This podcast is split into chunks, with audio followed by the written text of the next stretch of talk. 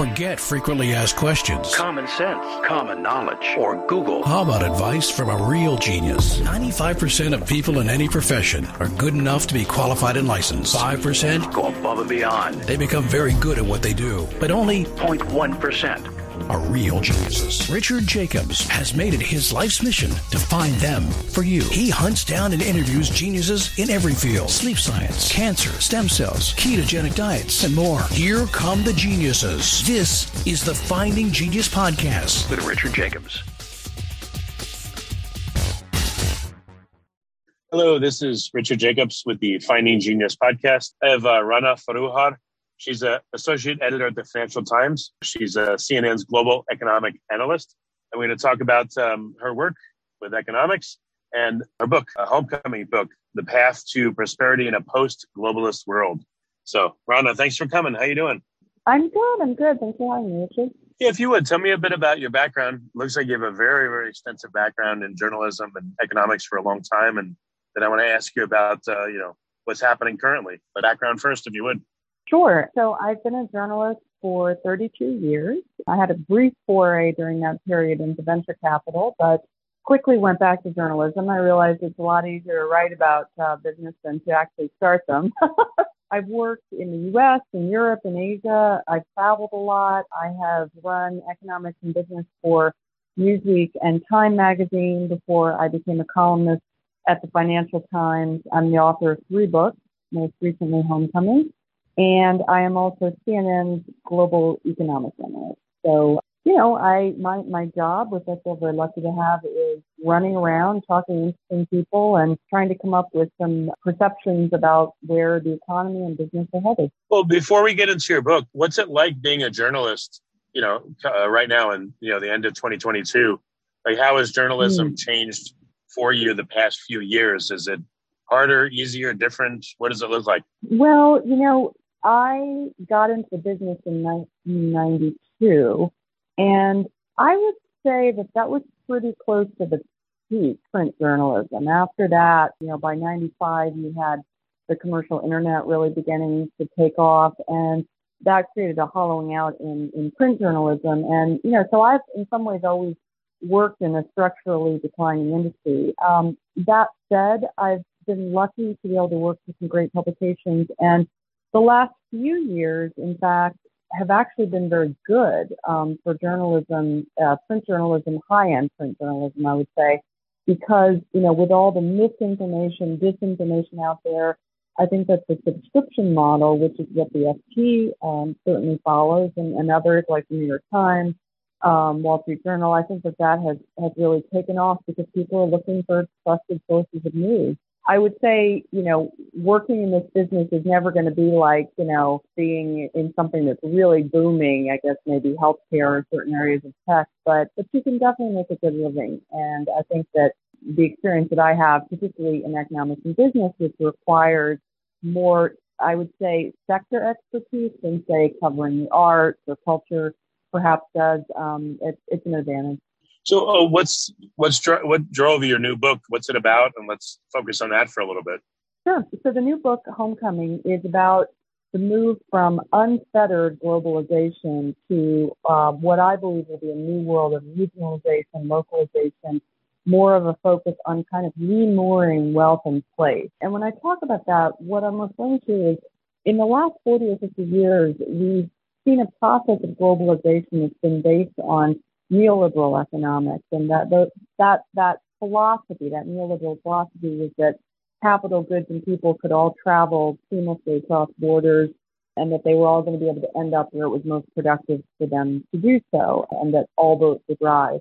And for a certain period of time, that was true. There was a lot of wealth created at a global level um, in the last half century. But there were some downsides to globalization. It created a lot of in-country inequality in many countries, a lot of backlash, populist backlash on the part of voters who really felt that the global economy had become too disconnected from their own communities and from the well-being of, of their communities, their jobs. And so I think we're now at a pivot point for a lot of reasons, which I can get into. And I think that we're going to see more of a focus on local as well. So would you say like the war in Ukraine is is changing globalism or kind of hampering it or if not, what events do you think are really changing the, uh, you know, the whole move from globalism maybe to more regional trading partners or even nationalism? Yeah, well, certainly we're moving to more of a regional world that was happening even before the war in Ukraine or the pandemic. But since then, we've seen a real speeding up of supply chain decoupling. You know, the idea that Germany, for example, was ever going to get the majority of its energy from Russia, you know, which is a country run by an autocrat who could change directions at any moment and has, it kind of seems like folly now. And similarly, the idea that we get 92% of all our high-end semiconductors from Taiwan, which is also a very politically contentious place. Really, people are beginning to tune into these risks. And these are risks not only because of geopolitics, but also because of concentration. Um, the companies have gotten bigger and more powerful. They've also become more concentrated. There's a superstar effect in which a handful of companies in most critical sectors control the majority of, of trade, of commerce. And so people are really trying to think, gosh, is that a resilient system? It may be very efficient, but is it resilient? And so with the end of cheap energy coming from Russia, cheap labor coming from China, and China is now really becoming much more protectionist and wants to ring fence its own supply chain. I think that there's going to be much more regionalization and more of a, a push for redundancy in supply chains and also a push to make sure that local communities, particularly in richer countries, are not hollowed out because companies are, say, moving labor and intellectual property to places where jobs, you know, you can pay less money or there's no privacy laws, you know, and they kind of a race to the bottom. Before we continue, I've been personally funding the Finding Genius podcast for four and a half years now, which has led to 2,700 plus interviews of clinicians, researchers, scientists, CEOs, and other amazing people who are working to advance science and improve our lives and our world. Even though this podcast gets 100,000 plus downloads a month, we need your help to reach hundreds of thousands more worldwide.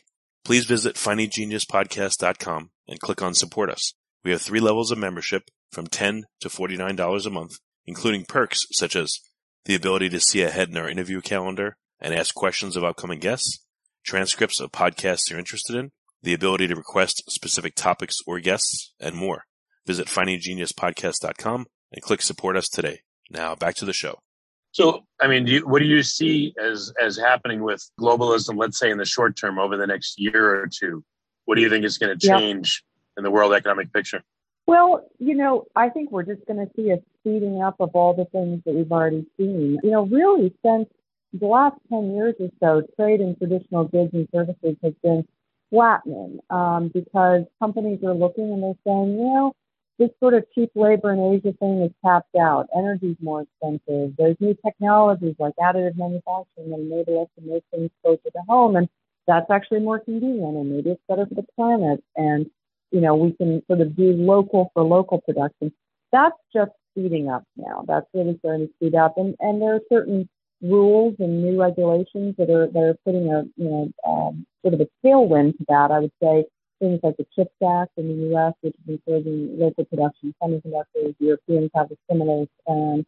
I think things like more environmental cost challenge, companies really having to look at their supply chains and say, are they energy efficient? How much carbon are they um, are they emitting? And then as they do that, they're going to start thinking, well, you know what? Maybe we ought to start reshoring a bit more, moving to some jobs and some production to places where it's either you know you're seeing higher environmental standards or better labor standards. That's very much a live discussion in trade debates right now. So, you know, the IPEF trade negotiations which are going on between the U.S. and a number of Asian countries are really, really focused on can we lift environmental standards, can we lift labor standards in these places, and if we can't, well, we really can't sign these deals because we can't have a race to the bottom, you know, yet again, and at this time in higher end services and goods, like we did in the in the 90s and the, in the 2000s. So, how do you think, uh, like, which sectors do you think are going to win, let's say, temporarily if a recession, you know, hits this coming year? Mm. Mm.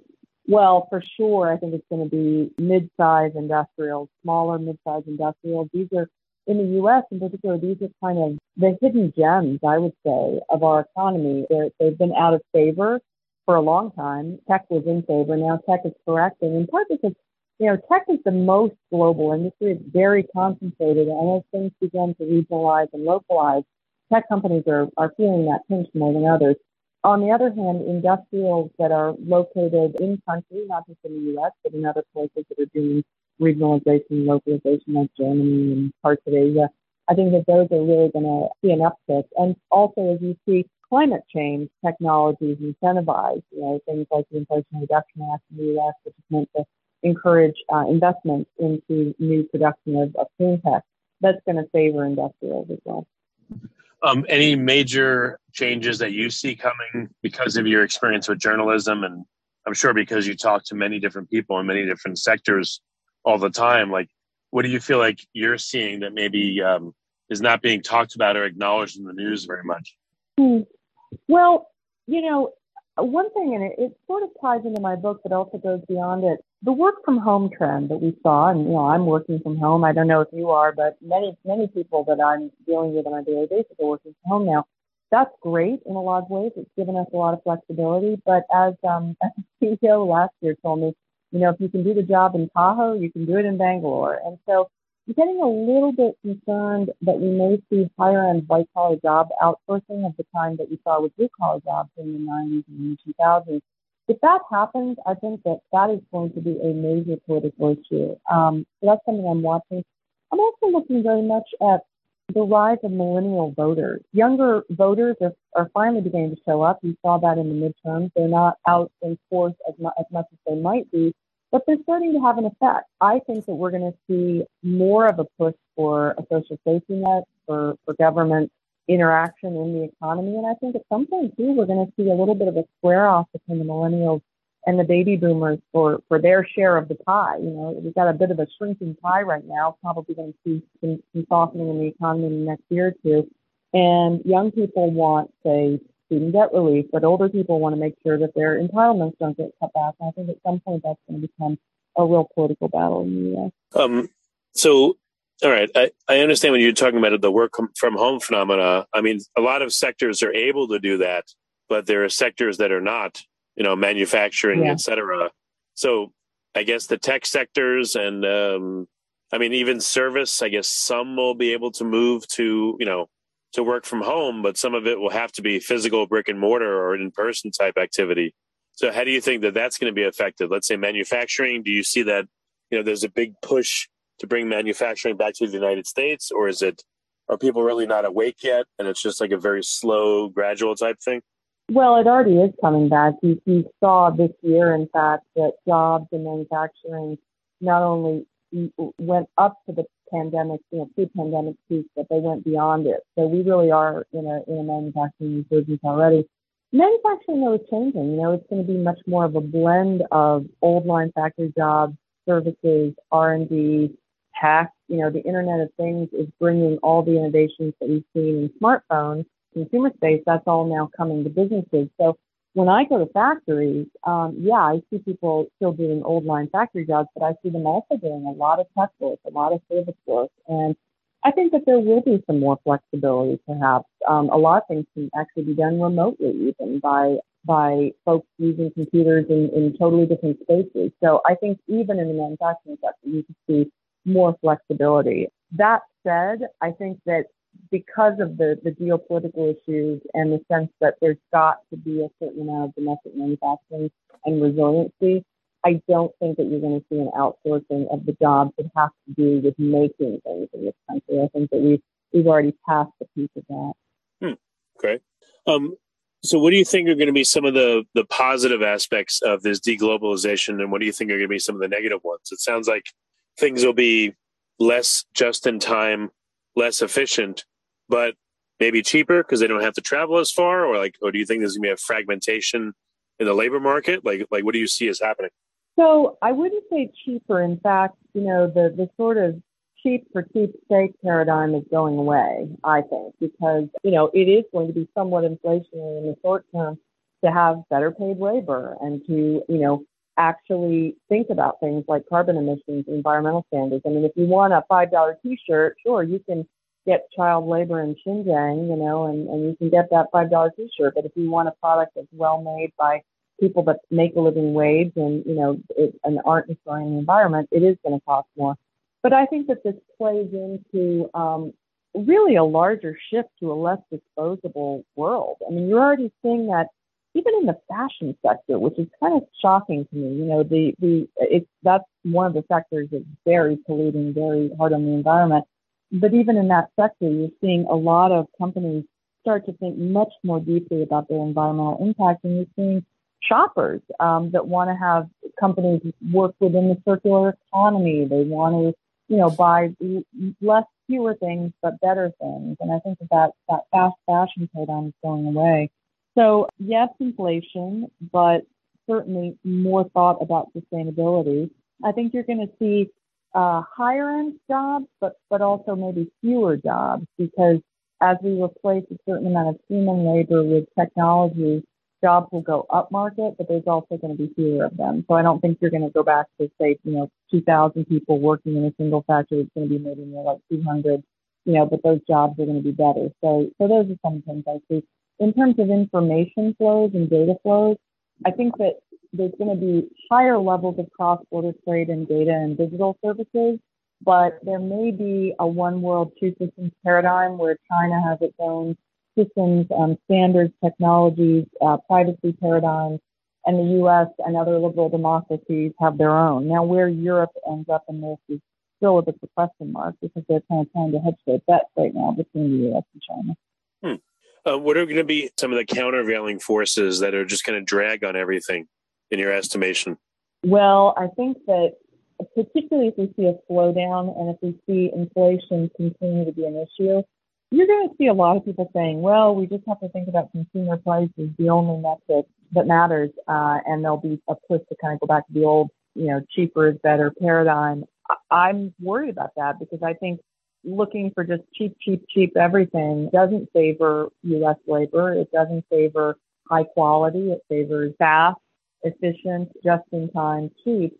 But as we've seen again, even before the pandemic, even before war in Ukraine, that comes with a lot of risk. You know, I always talk about the Rana Plaza factory collapse in 2011 in Bangladesh. It was a perfect example of retail outsourcers not even knowing where their supply chain was and it turns out that big brands are sourcing to um, a factory in Bangladesh that had this terrible standards and ended up ended up with a fire. It collapsed. It killed 1,100 people. You know, I could give you 12 different stories of that of that kind. Um, I also hear from a lot of businesses that, frankly, highly globalized just-in-time supply chains are very prone to disruption because they're very concentrated. So with more climate disruption, more geopolitical disruption, I just think that you're going to see a whole different way of doing things in business. And maybe even going back to vertical integration, the kind of River Rouge model, you know, that um, Detroit used to, to have where you had a car factory that, that owned the raw materials and the widgets and kind of, you know, did everything in a hub that it could control. So you could see more of that. Well, since you've been a journalist for so long, you know, you've been through various recessions and, you know, more good times than bad, I guess, but uh, you know, still some. What's different this time, or is it just hey, we're cycling again as we always have? Yeah, I know it's like a, a open-ended question, but do you see that you know the economic conditions are very different from what we've ever seen before, or this is not part, mm. this is not new? It's just par for the course as as things slow down. Or do you think like we're in a really unique set of circumstances right now economically? Oh, I think it's pretty unique. I mean, I, I think this is sort of a once in a 70 year paradigm shift. If you think about the neoliberal ethos, you know, it was really born in the 1930s in Europe um, between the two great wars, and you had a lot of political economists, thinkers that were saying, okay, how can we make sure countries don't go to war together again? And the way that they came up with was to connect global capital uh, and business across borders. And that was great, and it worked for a certain period of time. But after we got to a certain place, in particular with trade and the global trade system, allowing countries with very, very different political philosophies to do trade with one another in ways that you just didn't have an even playing field. So when you start getting a lot of state-run capitalist societies, countries with, you know, autocratic governments or, or single government systems trying to trade with free market countries, it just, it didn't work. It was, it was a, wasn't a, a flat, even playing field. And so we also got, I would say, a lot of financially driven growth, you know, um, growth that was based much more on asset prices going up than it was on, on income going up. And I think we've just reached the end of that. You know, I mean, in a country like the U.S., where you've got an economy that's pays 70% on consumer spending, if people don't have more money in their paycheck, you know, then the math kind of stops working. And that's where we really are right now. Um, and you're seeing the end of cheap money with quantitative easing lending, end of cheap labor with countries regionalizing, localizing, uh, and the end of cheap energy. So I, I, just think we really are at a very different place going forward economically. So the average uh, consumer, let's say in the U.S., what kind of adjustments are they going to have to go through in terms of their lifestyle, lifestyle and spending? And what's this going to, I don't know, what's this going to do to them and to families in the U.S. and households? Well, I'm worried about working people because, of course, inflation, in fact, all negative economic trends always hit them hardest. But I think that it's important that we not go back to a just jack up the share prices, push down the consumer prices as much as possible because the problem is that doesn't create good jobs. You know, it might create cheap televisions at Walmart, but it doesn't make education or healthcare or housing more affordable for, for average people. And that's really where we need to go. I personally think that the Biden administration is doing a great job addressing some of these issues, but it's a slow process. You know, when we when we had the Reagan Thatcher revolution, things didn't change overnight. You know, they changed over a period of time. And I think that's where we are now. One thing I would very much like to see is a conversation about education. I think that we have way too much student debt. We have a lot of people going to four year colleges that don't really need that education, could, could be doing uh, online learning combined with vocational um, skills training and, you know, um, even uh, high schools that offer, say, two years of community college as part of the, the high school degree. I just think that there could be a lot more efficient ways of helping people to get a leg up without having to go into debt. Hmm. Okay. Um, so what's uh, the goal your, with your book? What is your goal? Is it to kind of put all your thoughts of what's happening now and to give people a picture of what to expect or, you know, what sectors might do well going forward? Or like, what was your intent in writing? What do you hope people get out of it that read it? Well, you know, I, I always hope when people read my book that they come away with a, a new, fresh worldview. I think that there was a kind of a conventional wisdom. Um, it was expressed actually in Thomas Friedman's book, The World is Flat, that unfettered globalization was the future. There was nothing we could do about it. This is, this is where, you know, the world was headed, end of history, all of that. And I don't think that's the case. I think we are moving towards a world in which you're going to have to have some remooring of wealth in place some sense that um, the economy is working for communities, for labor, not just for technocrats, you know, at a global level or multinational companies. And so I hope when people read that, that they, they come away with some sense that that's happening and also some hope and some ideas about how, how it will happen. Hmm. Okay. Well, very good, Rana. What's the best way for, well, to get the book? Uh, is it on Amazon and wherever books are sold? Is, is it out and available right now? Yeah, it's it's out and available. It's on Amazon. Um, if you go to my website, Rana Foroohar, R A N A F O R O O H A R dot com, see all the many ways that you can purchase the book. And you'll also be able to read a few um, uh, snippets from it and see some endorsements. So hope hope everybody um, has a look. And thanks for the time uh, talking about it. Yeah, yeah, Rana, thank you very much for coming. I appreciate it. Okay, thanks, Emil. Bye bye. If you like this podcast, please click the link in the description to subscribe and review us on iTunes. You've been listening to the Finding Genius podcast with Richard Jacobs. If you like what you hear, be sure to review and subscribe to the Finding Genius podcast on iTunes or wherever you listen to podcasts. And want to be smarter than everybody else? Become a premium member at findinggeniuspodcast.com. This podcast is for information only. No advice of any kind is being given. Any action you take or don't take as a result of listening is your sole responsibility. Consult professionals when advice is needed.